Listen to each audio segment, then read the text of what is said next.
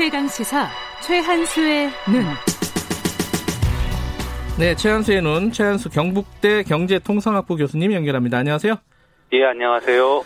코로나 19 총선 막 이래가지고 사실 중요한 현안들 그냥 넘어가는 경우 많습니다. 오늘 그 중에 하나를 꼭 얘기하고 싶으신 부분이 있다고 해서 저희들이 얘기를 하려고요. 두산중공업 예. 문제.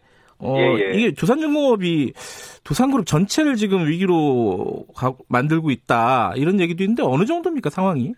예, 일단은 그 공정위 자료를 갖고 말씀을 드리면 네. 이제 공정위 자료는 연결 재무제표가 아니라 별도 재무제표라고 네. 두산중공업 자체의 그 사업 성과 경영 상황을 보여주는 자료인데요.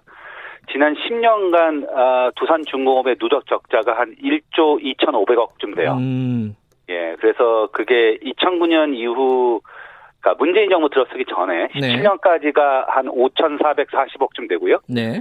그다음에 문재인 정부 들어선 다음에 한 7,100억 정도 예. 적자를 봤죠. 예. 그러니까 안 좋죠. 지금 이제 네. 두산중공업이 위기다. 아, 말씀하신 것처럼 안 좋다. 이거는 모두 다 네. 알고 있고 위, 어, 뭐 인정하는 부분인데 원인에 대해서 좀 생각들이 네. 많이 다른 것 같아요. 한쪽에서는 이 탈원전 정책 문재인 정부의 그것 네. 때문이다. 그리고 한쪽에서는 네. 뭐 부실 계열사 지원 문제, 도덕적 해이 문제, 어, 뭐 이런 문제를 꺼내기도 하고요. 어떤 거라고 보세요? 예, 원래 그 집안이 잘 안 될 때는 안 되는 이유는 여러 가지가 그렇죠. 있잖아요. 예. 일단은 뭐 그 두산 중공업의 주력 사업 자체가 일종의 하향 산업이에요. 그러니까 뭐냐면 석탄 발전에 상당히 많이 매출액이 한 70%를 의존하고 있는데 네. 아시겠지만 전 세계적으로 에너지 정책이 변화하고 있잖아요. 네. 그래서 이제 이거에 대한 대응이 좀 늦었다는 게 시장의 판단인 것 같아요. 근데 네. 이거는 사실 우리만 그런 건 아니고 네. 글로벌 이제 석탄 발전에 의존하고 있는 글로벌 음. 기업들은 다 공통적으로 겪고 있는 현상이거든요. 예컨대 네. 뭐 지멘스나 지 이런 데서 다 전통 에너지 부분을 축소하고 재생 에너지 부분을 확대하고 있는 중이기 때문에요. 네. 이건 우리만 그런 건 아니고요. 음. 어, 그 다음에 이제 두 번째는 계열사 지원인데요. 네. 그러니까 아시겠지만 이제 두산그룹의 주력 그러니까 중핵 기업이 이제 두산중공업이고 네. 구체적으로는 그 계열사 중에 이제 두산건설 얼마 전에 상장 폐지된 네. 두산건설이 있어요. 네. 그래서 이제 두산건설이 사실 한 2000년대 초반부터 별로 성과가 안 좋았는데 네. 그 두산중공업을 비롯한 주력 계열사들이 지금까지 지원해준 금액이 한 1조 5천억쯤 되고요. 네. 어, 시장에서 이제 두산건설의 위기가 있을 때마다 아, 아, 두산중공업이 지원할 거라는 인식이 있어요. 네. 실제로 그 두산중공업 어, 그 CEO께서 직원들한테 이제 메일도 보내고 그러셨다고 네. 하는데, 결국 이제 이 두 가지 요인이 복합적으로 작용해서 음. 지금 이제 두산중공업의 뭐 영업 상황, 경, 어, 뭐 산업, 사업 실적 이런 걸 음. 반영하는 거죠. 보여주는 거죠. 네. 근데 지금 어, 산업은행하고 수출입은행이 긴급 운영자금 지원하기로 했잖아요. 1조 원 정도 된다고 하는데. 예. 이렇게 이제 뭐 지원이라든가 이런 부분들은 나오는데 자구안 어, 네. 이런 것들은 아직 뭐 구체적이지가 않은 것 같아요. 뭐 급여 반납 이런 것들도 되게 늦게 나왔고요. 네. 이런 부분들은 뭐 좀 어, 어떻게 보십니까? 어, 일단은 그 1조 원인데 이제 오늘 기사 보니까 다 6천억 추가로 지원해 주겠다고 하더라고요. 예, 예. 그래서 1조 1조, 1조 6천억 원인데요. 네.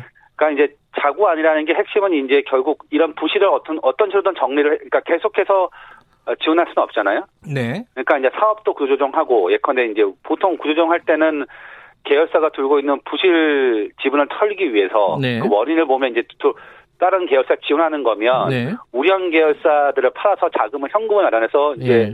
재무조 계산하는 거거든요. 네. 그러니까 그 두산중공업도 이제 우량 계열사들이 있어요. 네. 그래서 두산 인프라 코아나 뭐 밥케 이런 데서 어느 정도 성과를 내고 있기 때문에 그걸 정리를 해야 될 거고요. 네.